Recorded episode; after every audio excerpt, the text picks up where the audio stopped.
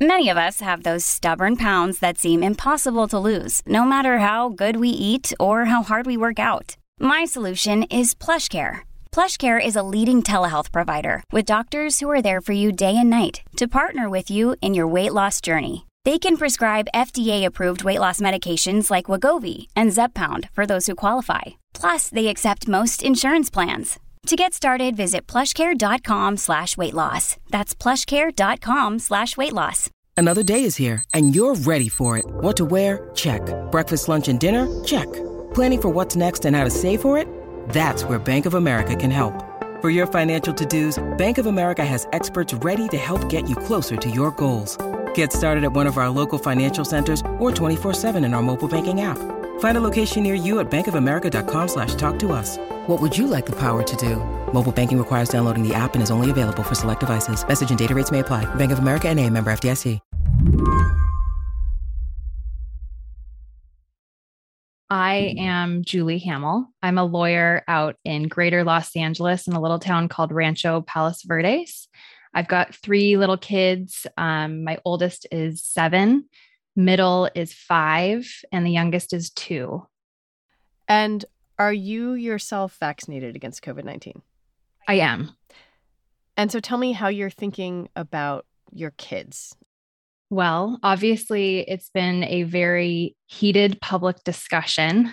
Um, and I, I will be honest, I'm scared to talk to you um, this morning because I am frightened of being maligned as some sort of crazy person or, um, you know, QAnon anti vaxxer. Julie says she's not a Republican, not a Democrat, says she's been following her pediatrician's advice throughout the pandemic. She explained to me that from a public health perspective, we have to say, we being her practice, um, everyone should get the vaccine. Um, but then she said, you know, individually, you should do your own risk analysis. And the things that she asked were, you know, does your kid have respiratory problems? Is your child obese? These children should absolutely get vaccinated. Do you live with a high risk grandparent? Are there other risk factors in your life? You know, then you may want to strongly consider it. But it's completely reasonable at this point not to get your kids vaccinated. To be clear, that is not what the American Academy of Pediatrics recommends, but it is how a decent number of parents are thinking. Polling from the Kaiser Family Foundation shows that one third of American parents are excited for their kids to get the shot. Another third don't want or plan to vaccinate their kids against COVID. And then there's the last third, an important one. Like Julie, they want to wait and see how things play out. Just out of curiosity, do your kids have the standard childhood vaccines? Yes. Why why do you think this one is different or why does it feel different to you? It, well, it's a really interesting question um, because I never thought about vaccines before. I just did whatever the doctor recommended. I never thought twice about it. And this time it's different because I've watched how politically charged the discussion around them has become and how um, the information is so quickly twisted without reliance on actual data. And it scares me. Julie watched the many hours long FDA advisory panel on kids and vaccines. In fact, after this interview, she emailed us quotes from the panel that made her particularly concerned, like questions about side effects. But she's also someone who, with time and information, could get to yes. So, today on the show, we're going to talk with a doctor and public health expert about how he convinces nervous parents like Julie that getting the shot is the best thing for their kid, and about whether that's even the right way to think about kids and vaccines. I'm Lizzie O'Leary, and you're listening to What Next TBD, a show about technology, power, and how the future will be determined. Stick with us.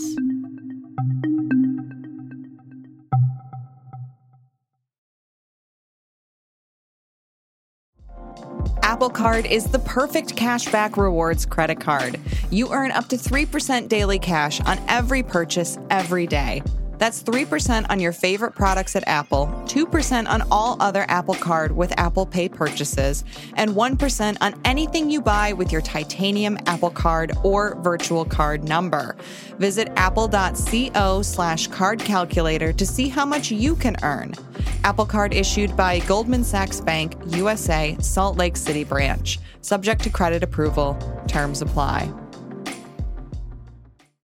When you need mealtime inspiration, it's worth shopping Kroger, where you'll find over 30,000 mouthwatering choices that excite your inner foodie. And no matter what tasty choice you make, you'll enjoy our everyday low prices, plus extra ways to save, like digital coupons worth over $600 each week. You can also save up to $1 off per gallon at the pump with fuel points. More savings and more inspiring flavors make shopping Kroger worth it every time. Kroger, fresh for everyone. Fuel restrictions apply.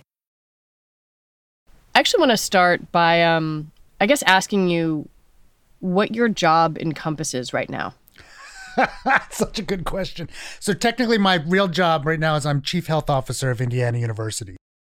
Besides that job, Aaron Carroll has a bunch of others. He's a professor at IU's medical school, a pediatrician, and a public health expert who spends a lot of time thinking about kids and vaccines. He does some journalism on the side, too. Right now, Aaron's leading his university's COVID response in a state that has been hit hard and where just 50% of the population is fully vaccinated. Indiana has pretty low vaccination rates when they stack up nationally. But I want to dive into a little bit what they look like for the under 18s and kind of what you think when you look at them. I'm, it's lower than you'd like. Uh, you know, I think when we even talk about averages and we tout even how great in some states the averages are, we have to acknowledge that that's heavily weighted uh, by the elderly who are massively vaccinated almost everywhere. Uh, on top of that, adults, you know, as you as you decrease age, the, the rates go down. You know 17 16 17 year olds are rated are vaccinated less than we'd like but even before approving children 12 to 15 year olds were significantly lower than 50% in most of the country. Uh, and that's nowhere near where we'd like to see it. Uh, now that we've started small children i expect that you'll see a surge because there's a lot of people who've just been chomping at the bit to get that done. But most surveys showed that about a third of parents were really excited about vaccinating their children immediately. That's way too low.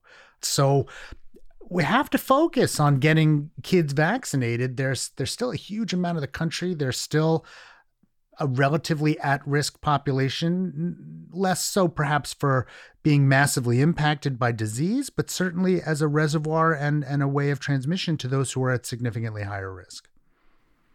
I want to be very careful not to overplay some of the fears of anti vaxxers and really talk about the best public health practices in this interview.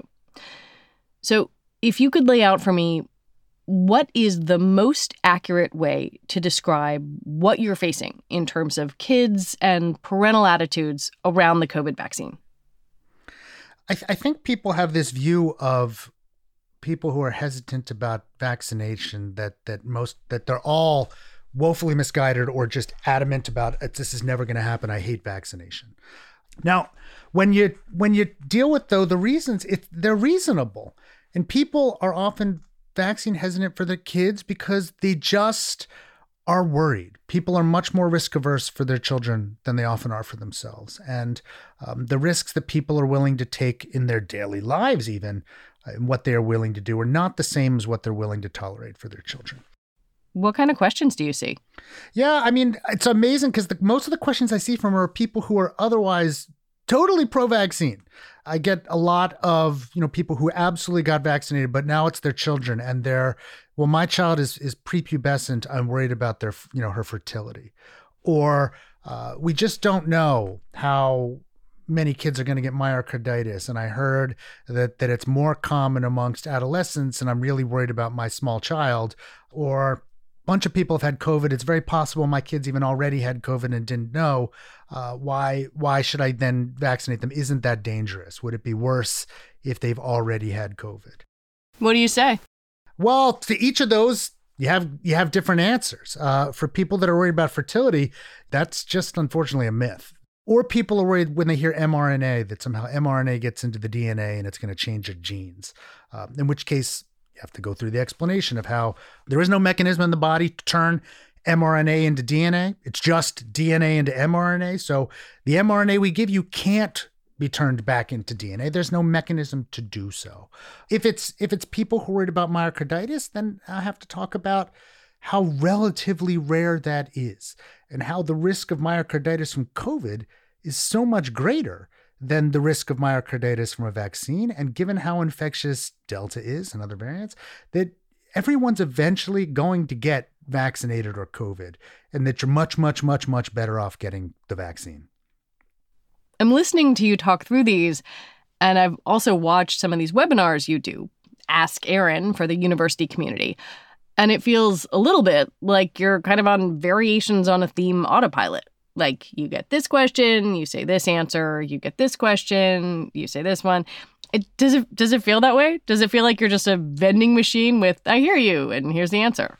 It eventually gets there because there are only so many questions.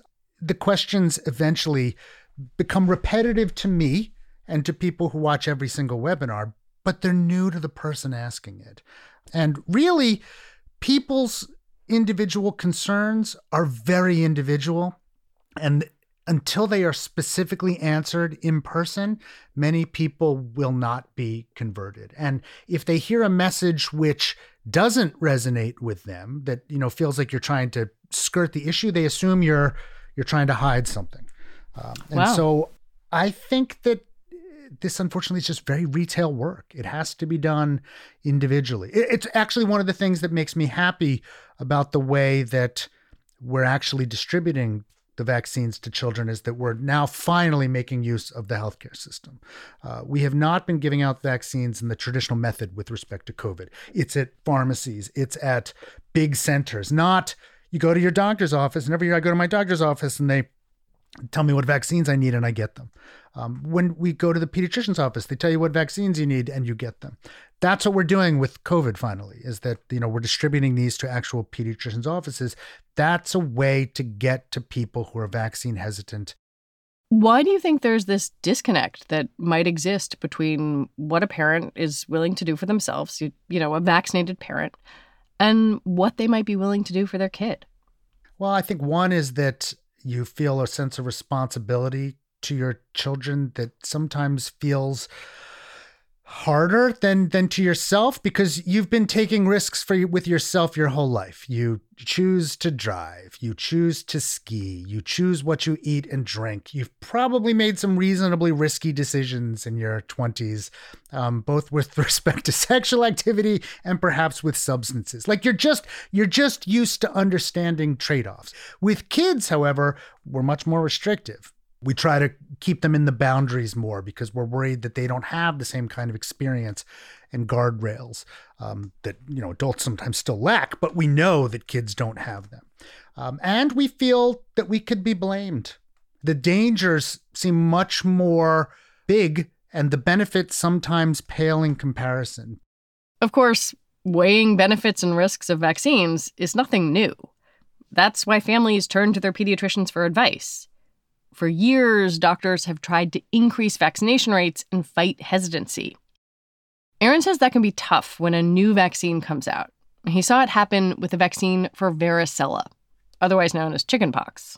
When the varicella vaccine got approved in the you know 90s, uh, lots of parents were, and this is when I was just starting to be a pediatrician, were like, why should I why should I vaccinate my kid against chickenpox. It's a nothing burger minor illness. Everybody gets it. Everybody does fine. Um, why would I? Why would I subject myself to this? And I'd have to explain that for a lot of people that's true, but when adults get chickenpox, it's massively bad. Uh, my dad got chickenpox when all three of us, um, me and my brother, my sister, got it, and he was sick. Plus, some number of babies died every year of varicella infection. It wasn't huge numbers, but they were real numbers and they were babies, and other people got hospitalized. And just a couple of years after we really started vaccinating kids in the early 2000s, zero babies died of chickenpox. That's a huge win given that zero babies are immunized against chickenpox. You can't get it till you're one year of age. But by vaccinating children, we protected everyone. And now today we have like 86% of, you know, eligible children vaccinated and chickenpox has largely gone away. You wrote about your experience as a young pediatrician vaccinating kids with with the varicella vaccine against chickenpox. How did you break through to skeptical parents? I think it's it's it's time and effort, and one, it's building up trust. I mean, one of the so what did you say to them? I very much the same things I'm saying to you. I would talk about risks and benefits, and in fact, this is part of what we do with everything. when parents like, I want an antibiotic for for my kid's ear infection, I talk about, well, these are the, the benefits of it, and these are the risks. And often it's saying, you know, your your child is two to three times more likely to actually have a side effect than to get any benefit from this. I'd rather just watch it. And when you say hmm. it that way, many parents will get it. Even even if parents are like, I want antibiotics, you can sometimes say, well, why don't we? Why don't I give you a prescription?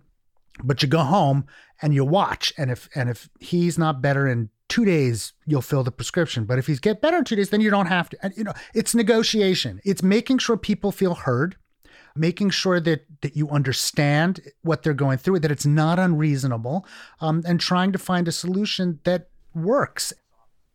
Well, in in your writing about varicella, I noticed that you said in 2008 only about 34% of of eligible adolescents were fully immunized, and by 2018, about 90% of kids have been vaccinated. And that seems both great and made me think like, oh my gosh, are we talking about immunizing kids against COVID on a a decade long time frame? Is it going to take us 10 years? Unless we have mandates, yeah, I think it is. Um, because and it's to be honest with you, we won't get all the way there without mandates. Let me let's be clear too. I can't win 90% as a pediatrician. I I, I just own that. It's not going to hmm. happen. Hmm. Um, so you need a school system or, or yeah, something like need, that. You need you need these to become so expect you know expected that the school system's requiring it. The net, the default has to be vaccinated, so that most people will do it. When we come back, Big Bird wades into the conversation.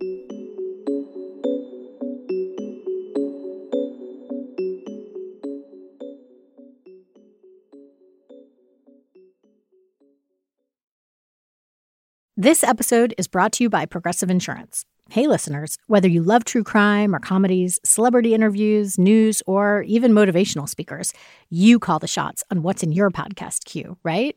And guess what? Now you can call the shots on your auto insurance too. Enter the Name Your Price tool from Progressive. The Name Your Price tool puts you in charge of your auto insurance by working just the way it sounds. You tell Progressive how much you want to pay for car insurance. Then they'll show you a variety of coverages that fit within your budget, giving you options. Now, that's something you'll want to press play on.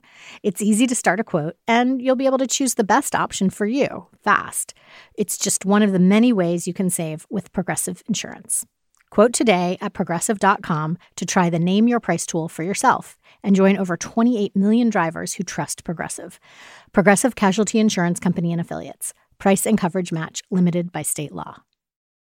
For the ones who work hard to ensure their crew can always go the extra mile, and the ones who get in early so everyone can go home on time, there's Grainger, offering professional grade supplies backed by product experts so you can quickly and easily find what you need. Plus, you can count on access to a committed team ready to go the extra mile for you. Call, clickgrainger.com, or just stop by. Grainger, for the ones who get it done.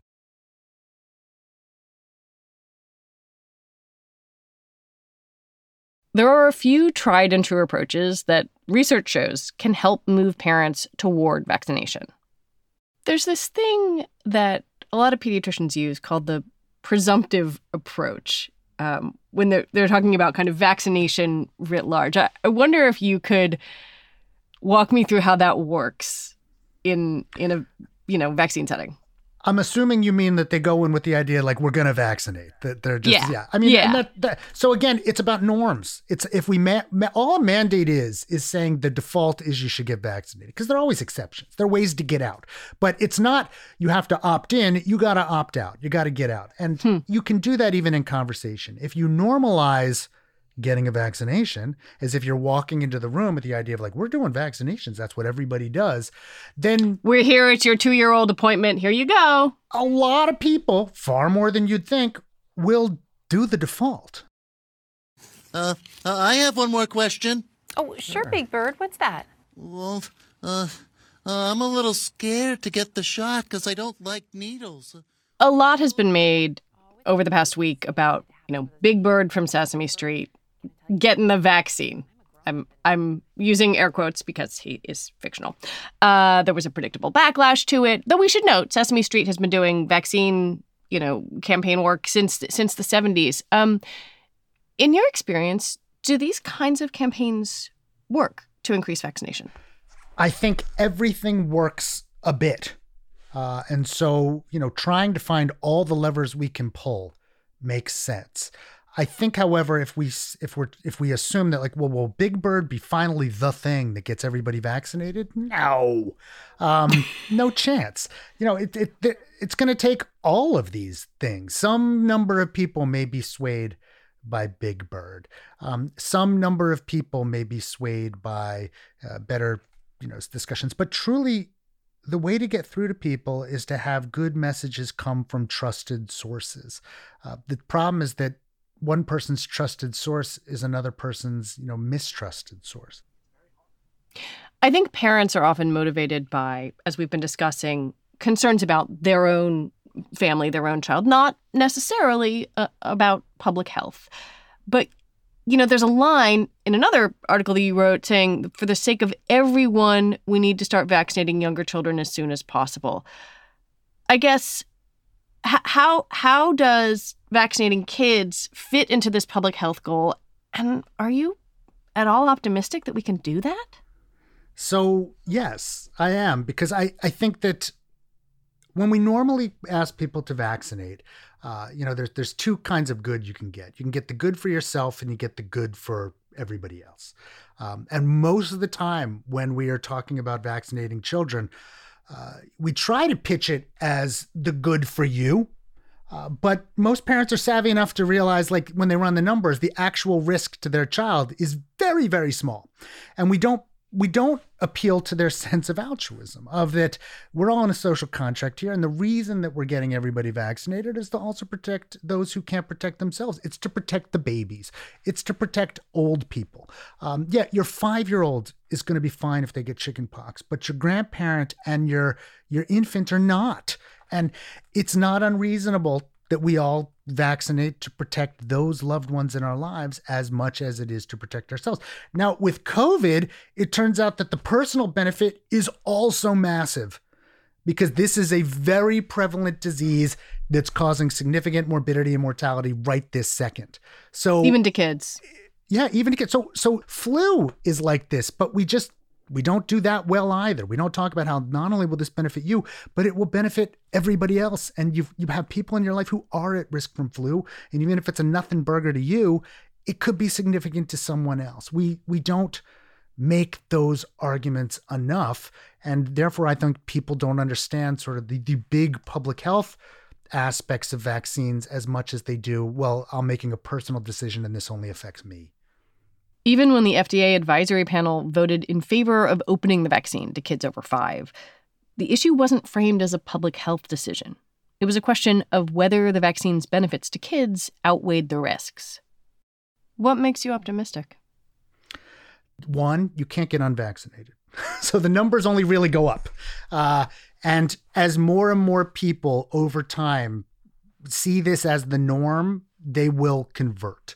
But over time, pandemics burn out. They do. You know, flu pandemic of 1917, 18, 19 burned out. Other flu pandemics have burned out. They it it will. It's just how much damage will we sustain on the way? And we've already got a vaccine, and these vaccines are incredible. I, I do think eventually we'll get to a better place. I, I just know that if we would do it faster, we would do it better. Aaron Carroll, thank you so much. Thank you.